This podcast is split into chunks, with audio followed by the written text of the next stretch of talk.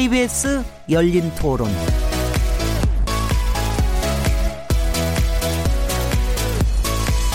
안녕하세요. 묻는다, 듣는다, 통한다. KBS 열린 토론 진행자 시민 김진혜입니다.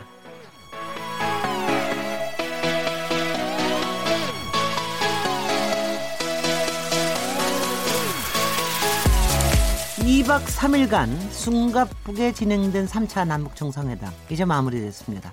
문재인 대통령과 김정은 북한 국무위원장은 어제 평양 공동 선언문을 채택하고 오늘은 함께 민족의 영산 백두산을 등정했는데요. 청취자 여러분께서는 이번 남북 정상을 어떻게 지켜보셨습니까? 문재인 대통령은 좀 전에 대국민 보고를 열고 김정은 북한 국무위원장의 확고한 비핵화 의지를 확인했다는 입장을 밝히기도 했는데요. KBS 열린 토론 남북 정상회담 특집 기획 오늘은 그 두 번째 시간입니다. 3차 남북 정상회담 성과와 과제라는 주제로 토론해 보겠습니다. 9월 20일 KBS 열린 토론 지금 시작합니다.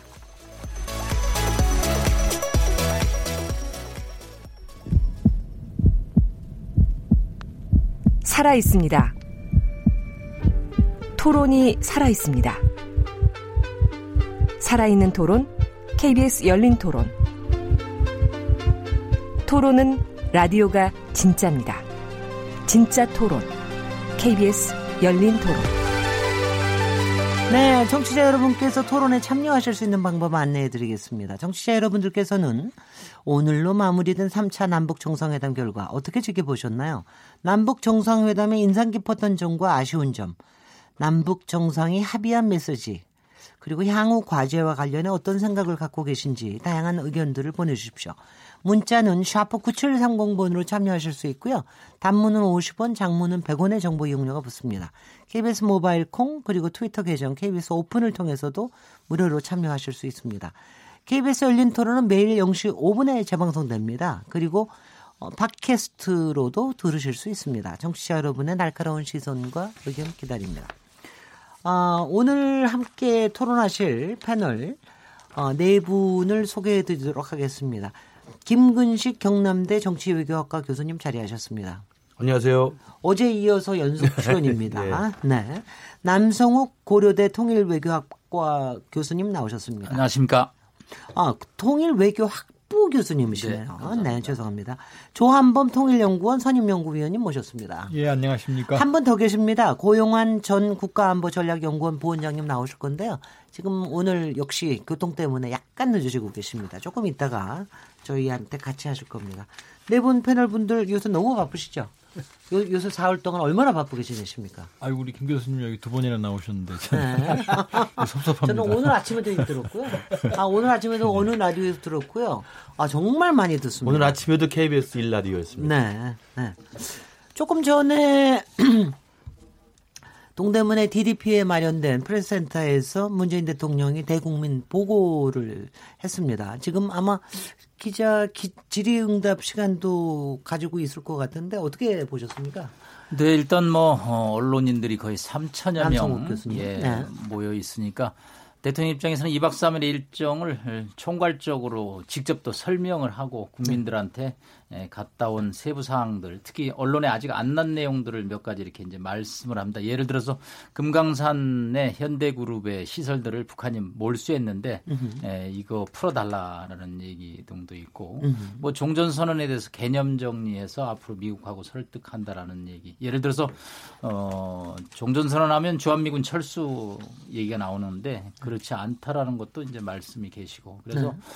어, 2박 3일 동안의 일정 중에서 어, 조금 정리가 덜 되고 미진했던 음. 부분에 대해서 대통령께서 이제 에, 직접 김 위원장과 나눴던 얘기, 정영 실장이 얘기 못한 부분이 많다라고 네. 그러는데 네. 그런 부분들 빠진 부분들에 관해서 예, 설명하고 또 기자들의 질의응답을 하고 있는 것으로 보입니다. 네, 질의응답은 이제 끝났다고 합니다. 오늘 뭐 혹시 까다로운 뭐 혹시 질문이 나왔는지 혹시 들, 들어보셨나요? 네, 아직 못 들었습니다. 네네. 네. 여기 계신 분들은 솔직히 여기 오시느라고 다들 못 들으신 것 같아요.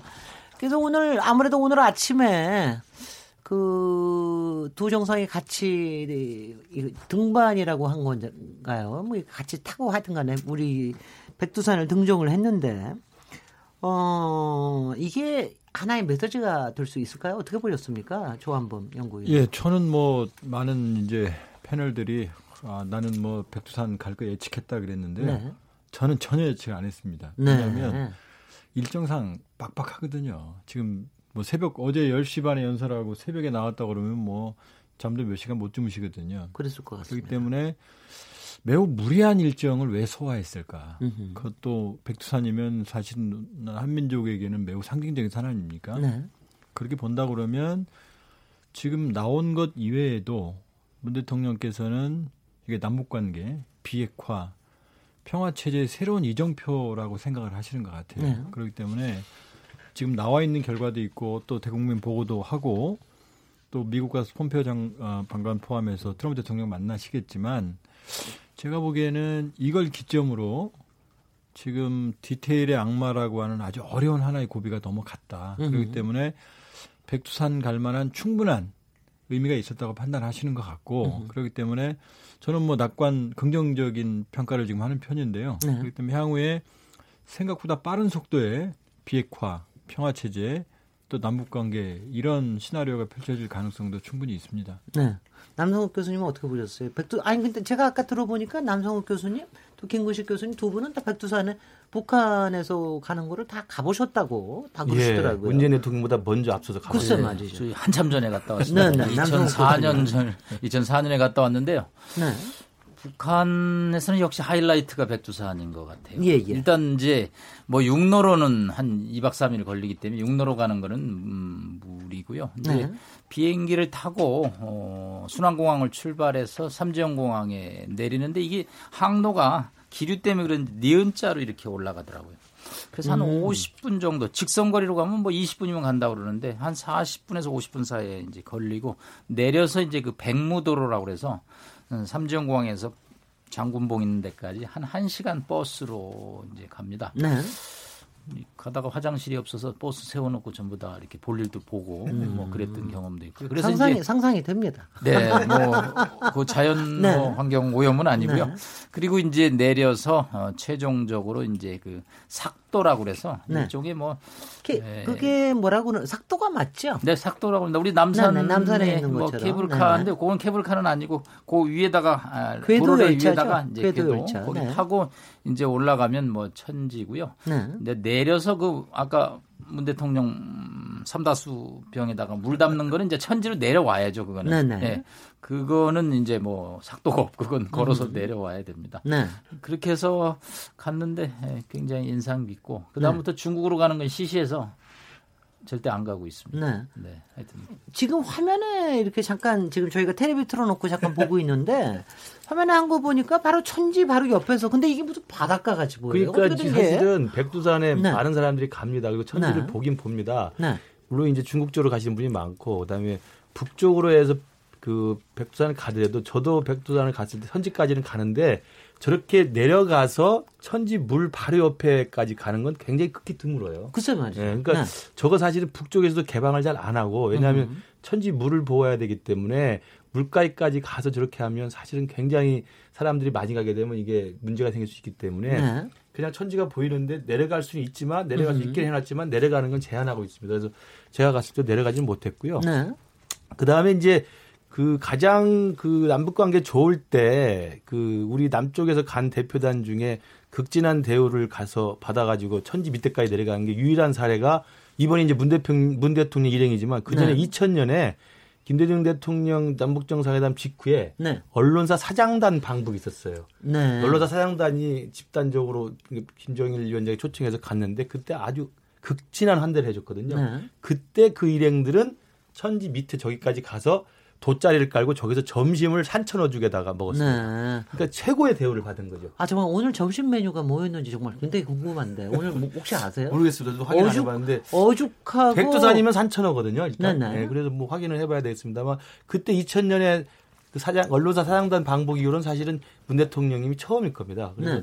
저 천지 바로 옆에까지 가서 물을 이렇게 뜨고 음흠. 손을 씻고 하는 것은 뭐 엄청난 그 혜택이고 영광이고 네. 특혜죠. 예. 그리고 저, 여기서 보니까 저쪽 건너편에 중국 쪽은 굉장히 가팔러 보이는데 내려갈 수가 없습니다. 네, 네. 그쪽은 못 내려가는데 이쪽은 상당히 좀 일종의 네. 호숫가 변이 있는데 거기 보니까 관리하는 건물이 이제 건물 도 좀 세워놨네요. 김정은 위원장도 오늘 그렇게 말했다고 그러죠. 저, 네. 중국 조선이 못 내려온다. 네. 이렇게 말을 했다고. 아, 그래서 우리 거다. 네. 저희가 이렇게 얘기하는 사이에 지금 얘기하신 분은 김근식 교수님이시고요. 얘기하는 사이에 드디어 고용한 어, 전 국가안보전략연구원 부원장님 오셨습니다. 네, 이렇게 늦게 늦게라도 이렇게 와주셔서 고맙습니다. 늦어서 죄송합니다. 네, 하도 밀려서 좀 늦었습니다. 네, 오늘 차 막히는 건 다들 이해하고 있고요. 네. 혹시 저희는 얘기했는데 이 두 분은 혹시 그, 저기 가보셨어요? 천지? 저는 북한에서 네. 외국 수반들을 데리고 세 번을 백두산을 갔었고 네. 세 번을 다 운이 좋아서 천지까지 내려가 봤습니다. 저는 네. 3대가 덕을 쌓아야 백두산 천지를 볼 수 있다 그러거든요. 왜냐하면 네. 1년에 365일 중에서 거의 30일 정도만 맑은 날이고 음흠. 저희 변화무쌍한 2750m 그 고지에 있어서 아주 올라갈 때는 해가 떴는데 덕을 못 산 사람은 오늘 올라갔는데 흐려서 네. 천지를 못 보고 근데 또 덕을 잘 쌓은 사람은 올라갈 때 흐렸는데 올라가면 해가 쨍쨍 비치고 그래서 정말 이번에 문재인 대통령 정말 운이 좋고 덕을 많이 쌓았나 봅니다. 3대에 걸쳐서. 그래서 저렇게 가 있는 동안은 내내는 맑은 날씨고 사실은 7월, 8월 그리고 9월 초까지가 날씨가 좋거든요. 네. 이제 9월 하순 들어가서 말쯤 들어가면 눈이 오기 시작을 하고 바람이 많이 불어요. 네. 그래서 김정은 위원장이 뭐 백두이 칼바람 정신 그렇게 나왔는데 정말 11월 달에도 한번 올라가 봤는데 아주 얼어 죽는 줄 알았거든요. 아니 오늘도 지금 9월 20일인데 아까 보니까 다 코트 입고 계시더라고요. 4도. 네, 네. 네. 그러니까 아마 좀 준비를 하고 가셨는지 후에 공수해 가셨는지는 모르겠는데 네. 어쨌든 9월 달에 가면 양복 입으면 춥습니다. 그러니까 네. 코트나 잠바를 걸쳐야 점퍼를 걸쳐야 아, 올라가서 있을 수 있고 네. 올라가 추워서 오래 있지도 못해요. 저런 네. 옷을 두꺼운 옷을 입고 가지 않으면. 그런데 정말 올라가면 마음이 경건해지는 산이 있지 않습니까? 아 네. 인간이 자연 앞에 정말 겸손해야 되겠다. 음. 그리고 아 민족이 영산 아닙니까? 북한에서는 물론 네. 혁명이 성산이라 그러는데 우리 민족이 영산, 민족이 성산이라 그러는데 올라가면 아 앞으로 좀 깨끗이 정말 맑게 살아야 되겠다는 마음가짐을 가지게 하는 산이 바로 백두산입니다. 근데 고영환 선생님 아, 말씀을 네, 약간 좀 연구위원님? 지금 다 믿기는 어려운 게요. 네. 3대가 덕을 전 문재인 대통령께서 3대가 덕을 쌓았다는 건 믿겠어요. 네. 김정은 위원장도 3대가 덕을 쌓는지는 제가 그렇기 때문에 그 얘기는 조금 아니 그리고 저는 그것도 궁금 아까 말씀하셨다가 외국 수반 세 분을 모시고 갔다는 얘기인데 외국 수반이 왜 거기까지 가십니까? 아 저게 이제 참 백주 저 삼전 활주로라는 게 네. 김일성 주석을 위해서 거기 포테라는데 초대소가 있습니다. 김일성 특각이 으흠. 오늘 갔던 데는 삼전 초대소라 해서 고위 당반부들 가는 초대소고 김정은이랑 사용하는 특각이 포테라는 데 있는데 이제 김일성 주석이 7, 8월 달에는 으흠. 선선한 데가 있었어요. 그래서 네. 외국 수반이 오면 7, 8월 달에 오면 평양에 있질 않아서 백두산에 가서 아. 김일성 주석을 만나고 김일성 주석이 온 김에 백두산을 구경하라. 그런데 음. 김일성 주석이 한 말입니다. 제가 한 말이 아니고 네. 김일성 주석이 마음을 곱게 가진 사람만 백두산 천지물을 볼 수 있다고 이야기한 걸 제가 그대로 통역을 한 적이 있거든요. 외국 네. 수반들한테. 근데 네. 저는 세 번 갔는데 진짜 세 번 다 날이 좋더라고요. 네. 네. 아, 오늘도 지금 보니까는 아침에는 조금 흐렸었는데 네. 지금 뭐 천지에 내려가셨을 때는 하늘도 완전히 파래져 있네요. 저 날씨는 너무 좋은 것 같아요. 그랬어요. 그러니까 비바람 몰아치지 않은 것뿐만 아니라 굉장히 구름 한 점 없이 막 읽은 사진이잖아요. 네네. 지금 네. 언론에 지금 공개된 사진이나 이 어, 동영상을 강경화 장관도 보이네요. 너무 네. 이게 맑고 그다음에 그 온 그 화사한 이 햇살이어서 네. 일단 날씨 태길은 정말 아주 운이 좋은 건 분명해 보입니다. 네. 왜냐하면 바람, 9월 달이기 때문에. 바람이 네. 그러니까 사실은 저런 네. 면에서 보면 하늘도 백두산 천지의 문을 열 었던 건 분명히 맞는 것 같아요. 네. 3대가 덕을 쌓는지 안 쌓는지 모르겠으나 어. 분명히 태길하고 기후 날씨만큼 아주 행운 중에 행운이었던 것 같습니다. 아니 근데 저, 희가 북쪽에서 찍은 것들은 꽤 많이 봤는데 네. 여기 이쪽에서 북한 쪽에서 찍은 저쪽을 보니까 저 네. 산에 라인이 저희 갔을 때는 저 밑으로 내려가지를 아. 않기 때문에 저런 그림은 안 나옵니다. 네, 저렇게 네. 뒤에 호수가 나오서 음. 사진 찍기는 굉장히 어렵습니다. 오늘 역시 우리 그, 지금 라디오 진행이 보이는 라디오 진행 같습니다. 네 네. 김정은 위원장이 말씀을 하신 건지 문재인 대통령이 말씀하신 건지 모르겠는데 우리 국민들이 여기에 갈 날이 곧 올 거다 이런 얘기를 하셨는데 문재인 대통령이 하셨죠. 아, 네, 네. 그러니까 고, 저기 가서 네. 백두산 천지를 보니까 얼마나 감개무량하겠어요. 음흠. 그러니까 이제 김정은 위원장이 백두산 천지 백두산 천지에 많은 사람이 찾아온다. 음흠. 그러니까 문 대통령이 우리도 남쪽 사람들이 많이 백두산 관광을 오는 시대가 와야 된다 이런 네. 이야기를 했다고 그래요. 그러니까 저건 사실은 2007년에 노무현 대통령 갔을 때 14정상선언 합의문에 들어있던 내용입니다. 네. 백두산 관광을 개시하기로 음흠. 그때 합의를 했는데 이제 임기 말이고 이제 정권이 바뀌면서 이제 이행을 못했는데 그때는 왜냐하면 금강산 관광이 재개 중이었, 그 진행 중이었고 그래서 이제 백두산 관광까지 추가로 열어서 우리 남쪽에 개방을 하기로 했었고 그 과정에서 아마 저쪽 삼지연 공항을 개보수하는데 필요한 아스팔트 그 자재를 우리가 제공한 적도 있었어요. 아, 남쪽에서요. 네. 그러니까 네. 그런 측면에서 보면 사실은 비핵화가 잘 되고 음. 남북 관계가 좀 풀려서 어, 그때 이미 기합의했었고 이번에도 가서 대통령이 직접 받고 또 백두산 관광에 대한 국민들의 관심도 크다고 한다면 음흠. 언젠가 좋은 날이 오면 백두산 관광도 문이 열리지 않을까 싶습니다. 아예 산 얘기가 나왔으니까 또 다른 산도 얘기해 보죠. 네. 한라산. 한라산. 지금 이제 당장 오늘 답방 서울 답방 얘기가 나오니까 그럼 네. 백두산에 문재인 대통령 갔으니까 당연히 이게 김정은 위원장은 한라산에 올라야 되는 거 아니냐 이 그, 얘기가 나옵니다. 그게 어떻게 보고 계십니까? 저, 저 그림이 쉽지 않을 겁니다. 네. 왜냐하면 네.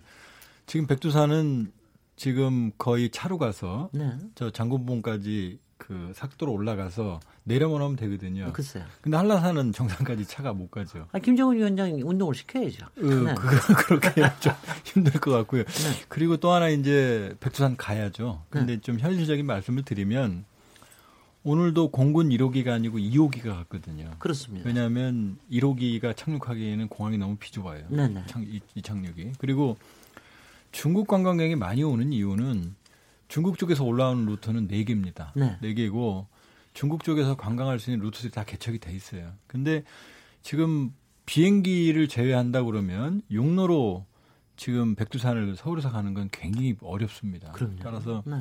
인프라, 그다음에 삼지연 공항의 대대적인 확충 음흠. 이런 게 있어야만 가능한 일입니다. 그렇기 네. 때문에 뭐 꿈은 뭐 우리가 꿀 수 있지만 네. 이 모두가 불특정 다수가 가는 날은 그렇게 단기간에 실현은 쉽지 않을 겁니다. 네. 저희가 갈 때는 우리 조 박사님이 우려하던 것보다 훨씬 더 열악한 상황에서 내렸습니다. 남성 교수님. 예. 음흠. 뭐 거의 비행기가 내렸는데 관제탑 앞에까지 그냥 코앞에까지, 코앞에까지 가서, 네. 이게 이제 활주로가 짧으니까 음. 다 해도 그때 활주로가 1km가 안 나왔던 것 같아요. 그래서 이제 신변 사고 위험이 있어서 음흠. 한국 관광공사에서 피치 8천 톤을 보내서 활주로를 좀 늘려야지. 네. 이거 조금 더 미끄러지면 관제탑 들이받는 네. 상황까지였거든요. 근데 아까 공군 2호기 내리는 거 보니까 2004년보다는 활주로가 상당히 네. 길어진 느낌인 것 네. 같습니다. 그리고 넓어지고 폭도 네. 그때는 폭도 짧아가지고 이거 정말 웬만한 기장들 간담이 서늘한 정도의 좁은 활주로였는데 아마 뭐 보잉 큰 비행기들은 어렵겠고 아, 그건 네, 한뭐 150명 저희 그때 탔던 비행기인데요. 어, 러시아제 일류신 그 비행기 있는데 하여튼 네. 활주로가 조금 길어지면서 그런 대로 착륙은 했던 것 같습니다. 네. 그러니까 백두산이 활주로 길이가 한 3,400m 네. 정도로 지금 저희들이 알고 있는데 원래 3,200m였는데 이제 200m를 더 늘려서 네. 지금 뭐 투폴레프나 일류신 같은 비행기들이 착륙할 수 있게끔 만들었고요. 네. 김정은 위원장 들어와서 지금 두 군데를 지금 관광 지구로 만들기 위해서 굉장히 애를 많이 쓰고 있는데 그게 바로 백두산 삼지연지구 그리고 원산 갈마지구 두 군데거든요. 네. 그러니까 김정은 위원장도 이게 관광은 제재에 걸리질 않습니다. 네. 제재 저, 저촉되질 않아서 김정은 위원장도 아마 관광에 좀 먼저 제일 먼저 힘을 쏟아붓는 것 같고 네. 그래서 원산 쪽에는 아마 카지노 같은 거랑 뭐 들어갈 것 같고 네. 그리고 이제 여러 가지 콘도 같은 거 있고 해수욕장을 이용하는 거고 음. 그걸 이제 겨울에는 마식령까지 연결하고 음. 뭐 우리가 또 잘 되면 또 금강산 뭐 설악산까지 연결되는 환태평양 요뭐 어떤 관광 벨트도 될 수 있는 것 같고 그리고 사실 백두산은 아 약간 뭐 카지노 같은 건 안 올 겁니다. 워낙 혁명이 성질하고 자꾸 그러는 데니까 근데 거기 가면 삼지연에서 아까 저 초대소에서 그 산책하는 모습도 잠깐 그림이 나오던데 그건 이제 삼지연 초대소고 삼지연 못 가거든요. 네. 또 못 가에서 올려다보는 백두산 구, 구 10월이 흰 서리를 머리에 얹은 백두산 모습이 또 기본 그림이 매우 좋거든요. 그러니까 음. 한국 사람들이 와서 저 와서 그 백두산에 대한 그리움, 음흠. 금강산에 대한 그리움 같은 거 제가 많이 들었고 보고 느꼈는데 북한 사람들은 북한 사람들도 한 가지 말씀을 드리면 2,500만 북한 사람들 중에서 아마 백두산에 가본 사람은 한 10분의 1.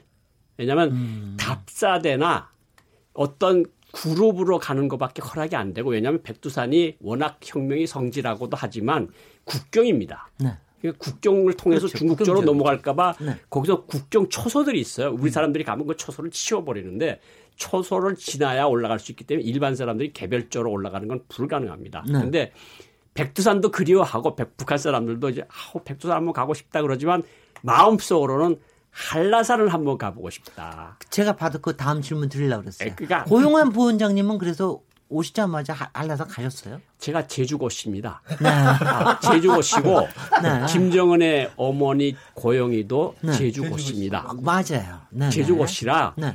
저희 할아버지께서 통일이 되면 너 제일 먼저 제주도 가서 삼성열을 봐라. 네. 그리고 한라산을 올라가라. 그렇게 할아버지께서 말씀을 하셨는데 할아버지 할아버지 때 어떻게 돼서 저 함경도 평안도로 어, 정배사리를 가셨다 그러더라고요. 근데 어쨌든 그래서 제일 먼저 한국에 와서 그때 당시 안기부에서 어디 가고 싶으냐. 제주도. 네. 한라산, 다도해. 네. 이거는 꿈에 그리는 거거든요. 어, 다도해를 그래요? 얼마나 북한이 이야기를 많이 했으면 네. 다도해 하면 아주 끝내주는 그림으로 모든 북한 사람들이 꿈에 안고 네. 사는 거고 네. 그 다도해 중에 가장 멋있는 섬이 제주도고 네. 거기에 제일 높은 산이 한라산이다. 음흠. 그러니까 한라산에 한번 가보지 못하면 그거는 조선 사람도 아니다 이러는 거거든요. 그러니까 북한에서 이야기하는 그 정신은 백주에서 시작된 혁명 정신이 한라산까지 가야 끝이 음. 난다. 음. 그런 이야기를 하도 들어서 한라산은 북한 사람들이 로망입니다. 그러니까 어. 김정은 위원장도 그게 외가댁이니까 그 가보고 싶지 않겠습니까? 네네. 그게 또 뭐 북한 사람들이 워낙 그리는 마음도 강한데 서울에 오면 뭐 한 절반은 서울에서 지내고 한 절반은 백두산 이번 저 백두산 가셨던 것처럼 음흠. 제주도 가서 제주도 보고 감귤 까보면서 그 꼭대기도 올라가 보고 그러는데 총영무 장관이 그랬다 그러죠. 거기 이제 해병 한계연대를 만들어가지고 저 헬기 패드를 하나 만들겠다, 패드를 하나 만들겠다 그러는데 네. 아마 그런 정도로 하지 않으면 김정은 위원장 아마 거기 음, 올라가기가 글 쉽지 않을 것 같고 글쎄요. 어쨌든 그 백록담 한라산 이게 북한 사람들 로망의 음흠. 한 장면입니다. 그러니까 네. 김정은 위원장도 서울에 오게 되면 모든 일이 잘 돼서 서울에 오게 되면 아마 꼭 한라산에 가고 싶다고 말하지 않을까. 그리고 문재인 대통령도 백두산을 봤으니까 이제는 음. 참, 저, 저, 저 백록담이 있는 한라산을 데리고 가지 않을까 이런 생각이 듭니다.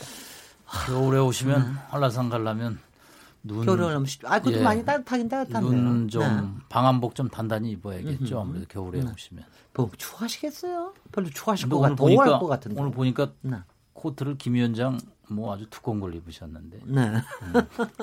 남상욱 교수님. 이렇게 얘기하다 보니까 여러 가지 좀, 좀 재밌는 얘기도 하고 싶으나 우리 이거 이거는 어디까지나 시사 토론이니까 우리 이제 뭐 첫째 주제를 이게 남북 관계 개선에 대해서 이게 남북 관계를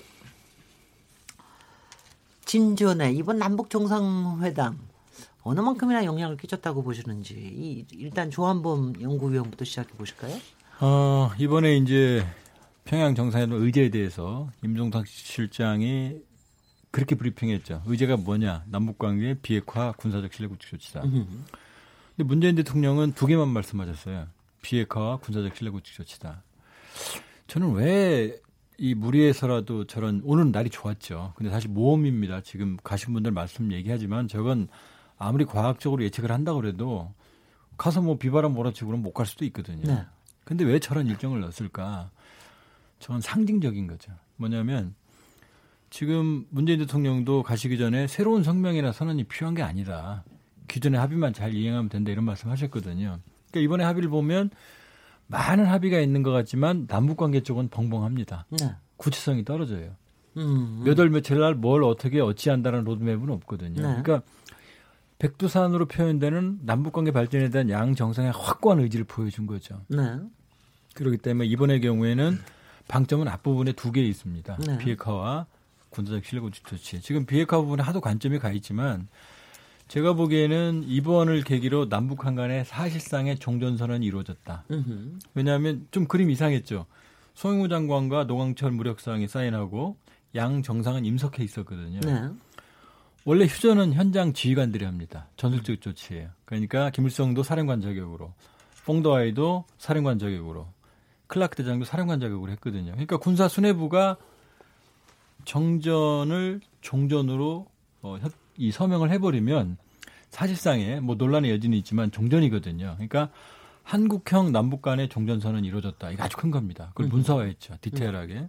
그리고 또 하나는 또 많은 논란이 있지만 비핵화에서 의제를 처음으로 설정을 하고 그걸 합의문에 두 가지 표현이 중요한데 영구적 폐기라는 표현을 두 번이나 썼습니다. 한 번도 쓰지 않았었거든요. 네. 그다음에 또 하나는 전문가의 참관 하에라는 표현은 네. 사실 인스펙션 사찰을, 예, 사찰을 우회하는 거거든요. 왜냐하면 김정은 위원장이 북한 인민들이 보는 문건에 음흠. 내가 사찰을 받겠다 그렇게 못 쓰거든요. 네. 그러면 당장 뭐 트럼프 대통령 미리 알았겠죠. 미국이 예, 긍정적 신호를 보내고 협상을 재개하고 만나겠다 이렇게 보면 비핵화와 군사적 신뢰 구축 조치에서 어, 제가 보기에는 아주 중요한 전기가 마련이 됐고 으흠. 그러나 남북 관계는 대북 제재라는 국면이 있고 네. 이게 어느 정도 해제가 돼야만 갈 수 있으니까 의지와 큰 그림에 대한 방향성만 지금 그려졌다. 그러니까 네. 지금 우리가 큰 희망을 가질 수는 있지만 남북 관계가 본격화되는 특히 돈이 들어가는 경제적인 문제들이 해결되기 위해서는 좀 시간이 걸릴 거다. 앞부분에 비핵화 부분이 이행이 돼야만 된다. 네. 그렇기 때문에 예, 그런 비핵화 남북 관계 군사적 신뢰 구축 부분에서 의미 있는 성과가 있다고 보는 거죠. 네, 남성욱 교수님, 우리 저희가 어저께 끝나고 나서 저, 아주 저녁 늦게 그 저기 오일 운동장에서 한 연설이 나왔어요. 뭐 사실 초, 그런 것도 처음 있는 일인데 그 이제 북한 뭐 평양 시민이겠으나 북한 인민들한테 보여주는 이제 큰 장면이겠죠. 이 과정을 어떻게 보셨습니까? 저도 평양 갔을 때 그걸 한번 봤습니다. 음. 근데 그게 9시에 시작을 해요. 네, 반, 빛나는 조국 자체가. 예, 완전히 네. 껌껌해져야지만 그게 조명이나 앉아서 한 10만이 바라보는데 섹션 이 효과가 불빛에 의해서 아주 분명하게 나오군요. 음. 8시도 시작을 안 하고 네. 9시가 돼서 시작을 해서 한 11시 정도 음. 끝났던 것 같습니다. 그때 네. 200달러 내고 봤던 것 같아요. 와, 아리랑 10만 명한테? 아니 이제 저희 같이 외국에서 네. 남측에서 온 사람들 200 아, 저 장사가 되게 된다. 네, 좀 그런데 이제 그 학생들이더라고요. 중학생 몇 시부터 와서 준비했냐고 나가다 물어봤더니 점심 먹고 와서 밤 늦게까지 이제 한다고 그래서 네. 화장실 어떻게 가냐고 그랬더니 화장실 안 간다고 그러더라고요. 음. 그래서 야 저건 한국 사람들은 죽어도 깨나도 안 되겠다. 1시부터 저녁 1시까지 화장실 못 가게 옷 이 복장이 화장실 네. 가서 뭐 할 복장이 아니더라고요. 패드 쓰겠죠 뭐. 네, 뭐 그런 네. 분도 있고 훈련을 한답니다. 그것도.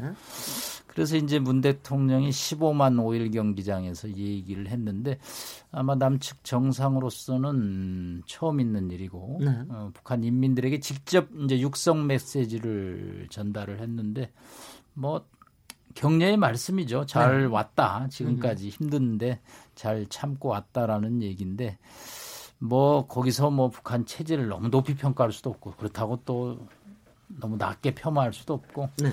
뭐 적당한 수준의 덕담을 어려움을 잘 겪고 왔고 음. 앞으로 뭐 이제 민족이 하나 돼서 이제 잘 가자는 다만 뭐 북한 인민들 입장에서는 남한의 지도자가 와서 저런 얘기를 하는 것이 굉장히 조금 생소하고 또 새롭고 한편으로는 뭐 충격적이기도 하다는 반응인데 네. 그 15만 관중을 밤 9시에 이렇게 잘 안 보내서 앉으니까 굉장히 한 개인이 아주 작은 존재라는 느낌을 갖더라고요. 네.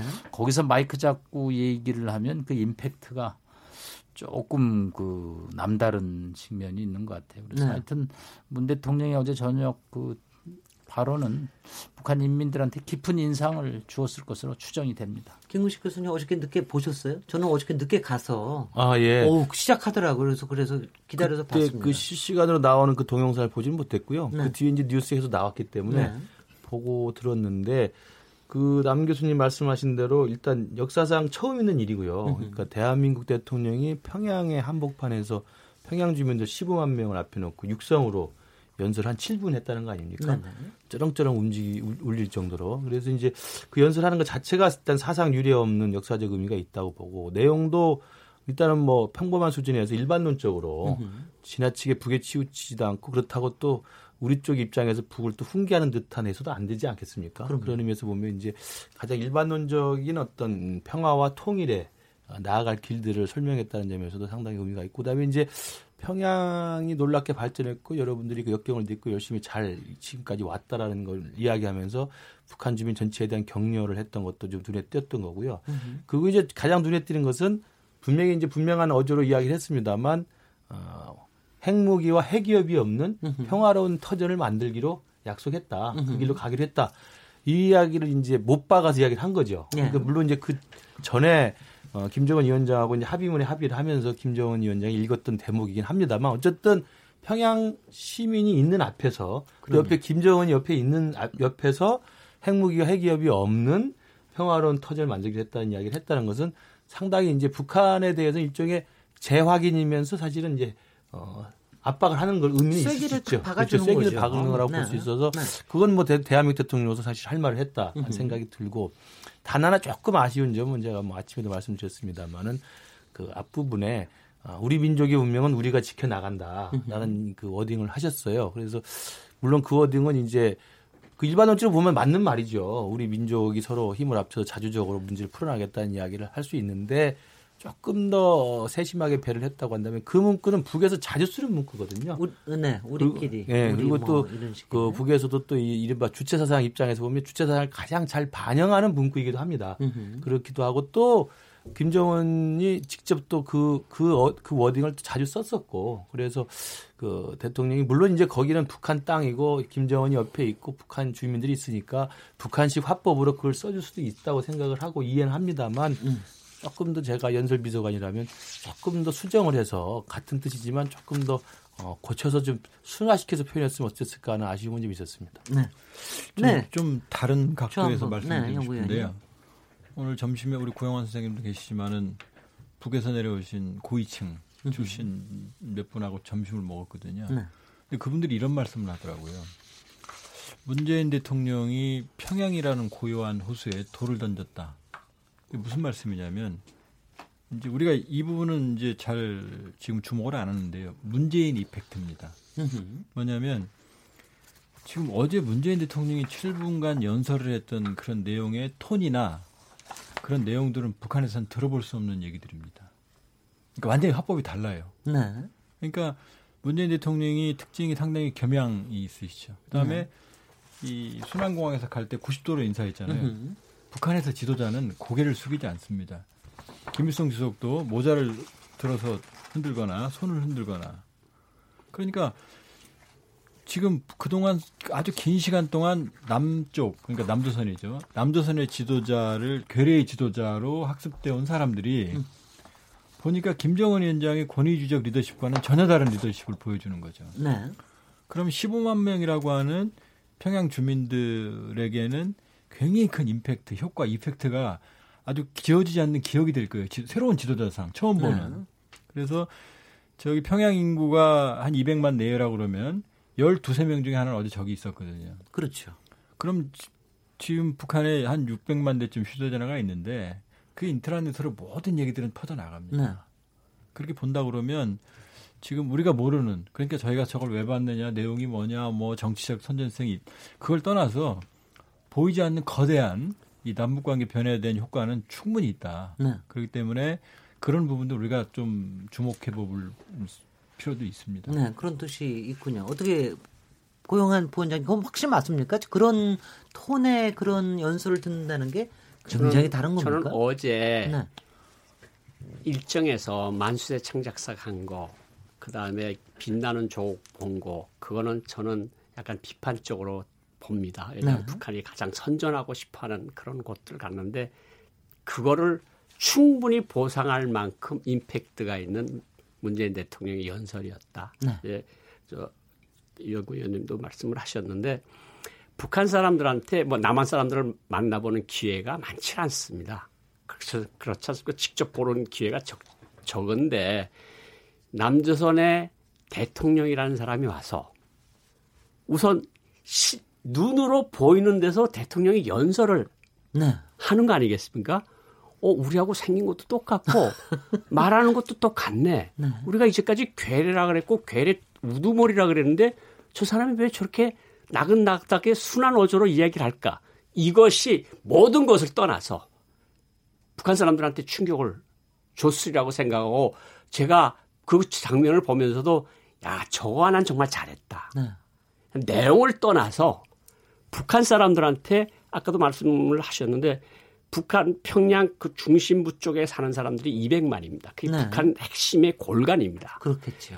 그 골간 중에서 어제 모인 쭉 앉아 있는 사람 15만, 밑에 바닥에 있는 사람 2, 3만 해서 17, 18만 명은 그 핵심 중에서도 핵심이거든요. 근데 그, 그 사람들이 문재인 네. 대통령의 육성을 통해서 김정은 위원장과 내가 핵무기가 없는 세상을 만들기로 한반도를 만들기로 확약을 하였다 그러면 어 저거 무슨 소리야? 무슨 약속을 했다는 거지? 네. 그러니까 앞에 뭐지 문제가 될 수 있는 낱말들은 여러 있어도 저는 그것이 가장 핵심이었다고 생각을 하고 가장 중요한 것은 남조선 대통령이 북한에 와서 저렇게 이야기하는 걸 보니까 우리하고 똑같은 사람이고 우리하고 똑같이 평화를 원하고 전쟁을 원하지 않고 이런 것들이 너무 새롭다. 저나 평양시가 어제 저녁에 커져나가면서 아마 평양시가 쑥 한번 흔들리지 않았을까. 저는 네, 네. 그것이 아하. 어제의 어떤 정치적 그런 일정들을 타고 넘을 수 있는 그런 임팩트 있는 그런 연설이었다 저는 그렇게 생각합니다. 어, 갑자기 다 그림이 옵니다. 네. 그런 거를 봐서는 그 김정은 위원장이 서울 답방하겠다고 하는 것도 사실 그런 또 나름대로 효과를 기대하면서 뭐 결단을 했을 수도 있을 것 같은데요. 그 성사되리라고 보십니까? 어떻게 뭐 보십니까? 기본적으로는 네. 이제까지 김정은 위원장이 저렇게 자발적으로 연설해서 가까운 시일 내에 가기로 했다고 한 그러니까 공개적인 자리에서 한 적은 없다는 거죠. 그러니까 약속 뭐, 같은 거 안 했어요. 네, 네. 그렇죠. 어. 뭐 김대중 대통령이랑 가셨을 때 뭐 이렇게 회담 자리에서 있지만 저건 지금 온 북한 사람들이 보는 데서 그렇게 약속을 하고 그걸 북한 텔레비전 방송에 얘기를 했거든요. 네. 저는 김정은 위원장이 갑자기 왜 저럴까? 음. 근데 생각을 해보니까 한국 대통령 벌써 오, 올해와 들어와서만 세 번째 만나는 거 아닙니까? 미국 대통령 한번 트럼프 대통령 자기를 작년까지만 해도 막 죽이느니 살리는 했던 미국 대통령 만났고 시진핑 주석 세 번 만났고 어 이거 세상 해볼만 한 거 아니냐 이런 자신감이 들어간 거 아니냐 그래서 서울도 한 번 뭐 내가 판문점에 가봤는데 서울에 못 가겠냐. 근데 서울에 오려면은 여러 가지 전제 조건들이 마련이 돼야 될 겁니다. 그러니까 네. 비핵화에서 보다 실천적이고 좀 실질적인 진전이 있어야 될 것 같고 또 미국 간의 그 어떤 아, 회담에서의 성사가 좀 진행되고 뭐 폼페이오도 갔다 오고 뭐 트럼프 김정은 제2차 정상회담도 좀 진행이 되는 그런 조건이라면 김정은 위원장도 편하게 올 거고 또 우리 문재인 대통령도 그런 김정은 위원장을 편하게 맞이할 수 있을 겁니다. 그런데 이런 것들이 진전이 없는 상황에서 김정은 위원장이 오기도 꼴꼴 올 거고 음흠. 그런 김정은 위원장을 받아들이는 우리 국민 마음도 편하겠습니까? 문재인 네. 대통령도 마음도 편하고 그러니까 어느, 어느 정도의 전제 조건들은 좀 갖춰줘야 할 것 같다 이런 생각이 네. 듭니다. 그런데 어떻게 무슨 무슨 마음을 먹고 올해 안에 빠른 시일을 하면 올해 아니다 이렇게 얘기를 했을까요? 어떻게 보세요, 김근식 교수님? 그러니까 올해 안에 온다는 그 합의 자체가 저는 이제 비핵화 뭐 남북 관계 군사적 긴장화나 이런 세 가지 분야에 많은 합의문을 담았지만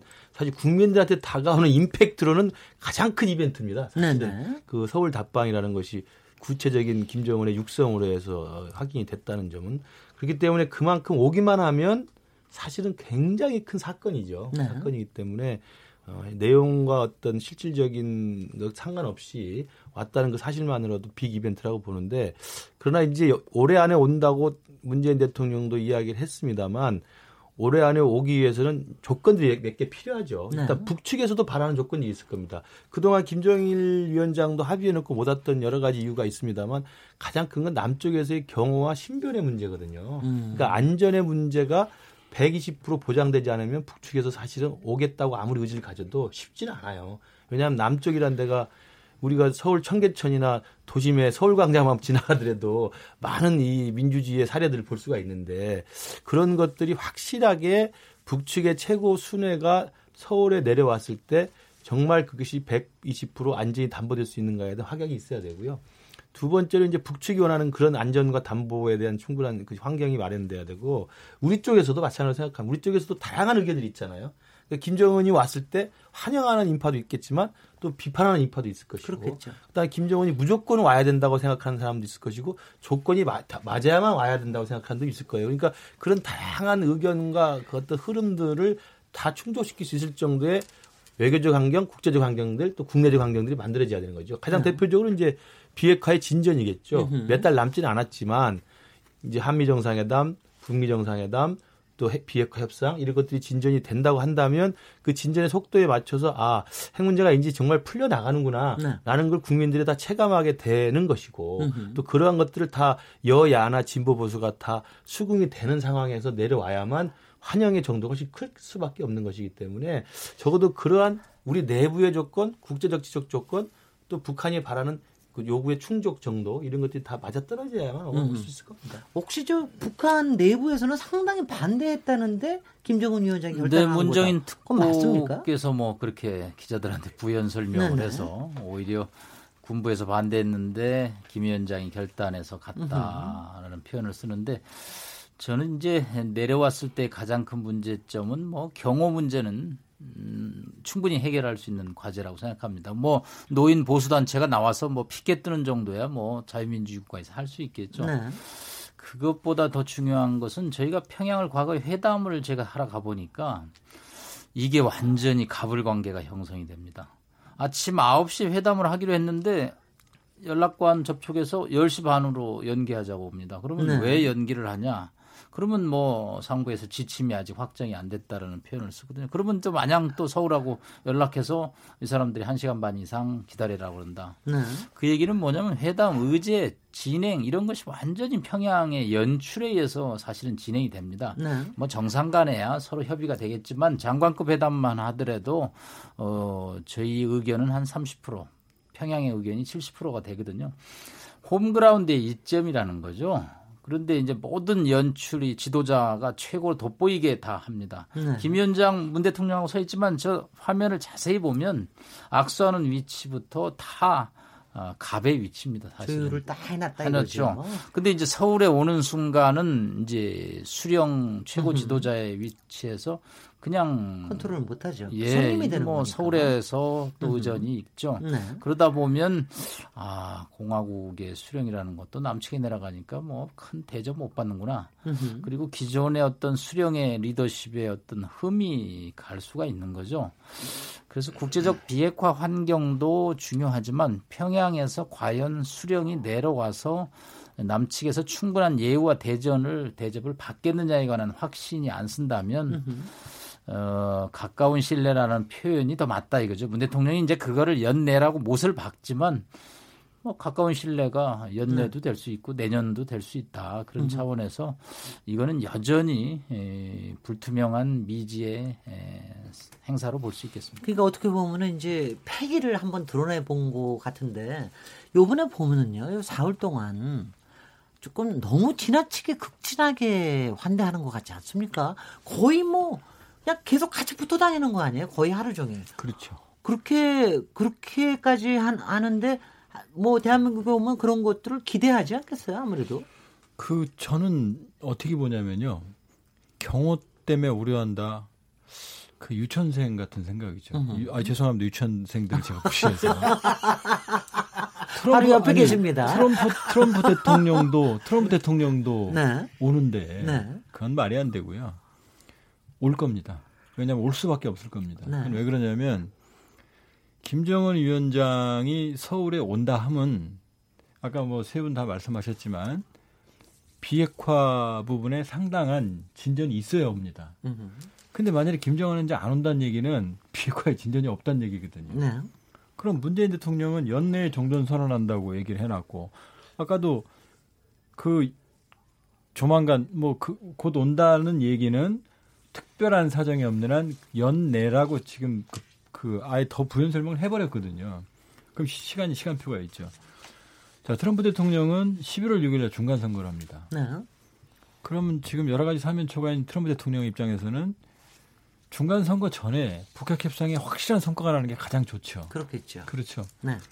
그러면 이 상황에서 만일에 종전선언이 조만간 지금 이 정도의 비핵화 의지를 보인다면 제가 보기엔 종전선언의 등가물은 되거든요.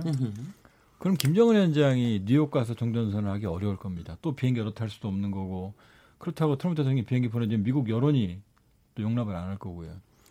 그렇다고 또 종전선 한반도의 문제를 싱가포르 또 가서 할 수도 없는 거고요. 그럼 한, 네. 한반도에 사는 게 제일 좋거든요. 네. 그러면 서울에 왔을 때 트럼프 대통령도 오고 으흠. 여기서 같이 종전선언을 하면 되는 거죠. 네. 그림 그렇게 보면 이미 남북한 간에는 실질적인 종전선언이 이루어졌다고 보면 바로 한반도 서울에 와서. 트럼프 대통령과 김정은 위원장이 추가적인 비핵화와 종전선언을 등가물 교환하는 그림이 가능하거든요. 네. 그러니까 제가 지나치게 낙관하는지 모르겠지만 어쩌면 10월에 그러니까 문재인 대통령 다음 주에 가서 한미하고 장관 방북하겠죠. 날짜 잡으면 10월 중에 충분히 북미 정상회담 가능하거든요 여기에서. 그러니까 아, 갑자기 가슴을 막 부풀게 만드시네요. 아니, 저는 그러니까 네. 가장 좋은 시나리오입니다. 가장 네. 좋은 시나리오라면 10월 중에 트럼프 대통령과 김정은 위원장의 얼굴을 서울에서 볼 수 있고 음흠. 그게 아니라도 10월 중에 종전선언과 북한의 비핵화에 대한 등가물이 합의가 되는 거죠. 음흠. 그럼 둘이 만나는 건 연내에 만날 수 있거든요. 네. 그러면 굳이 연내에 만난다고 그러면 종전선언에 관한 연내에 만남이 이루어진다고 그러면은 서울 오는 김에 서울에서 만나는 게 제일 좋죠. 네. 그렇기 때문에 제가 보기에는 김정은 위원장이 올 수밖에 없는 상황이 될 거다 이렇게 생각하고요. 네. 조금 농담 한마디 하면 한라산 가기 힘들면 음흠. 한라산 소주 있습니다. 좋은 소주. 그 마시면 되니까. 자 이렇게 홍보하면 안 됩니다. 자 이렇게 부푼 가슴을 안고 잠깐 쉬도록 하겠습니다. 지금 여러분께서는 KBS 열린 토론 시민 김진애와 함께 하고 계십니다.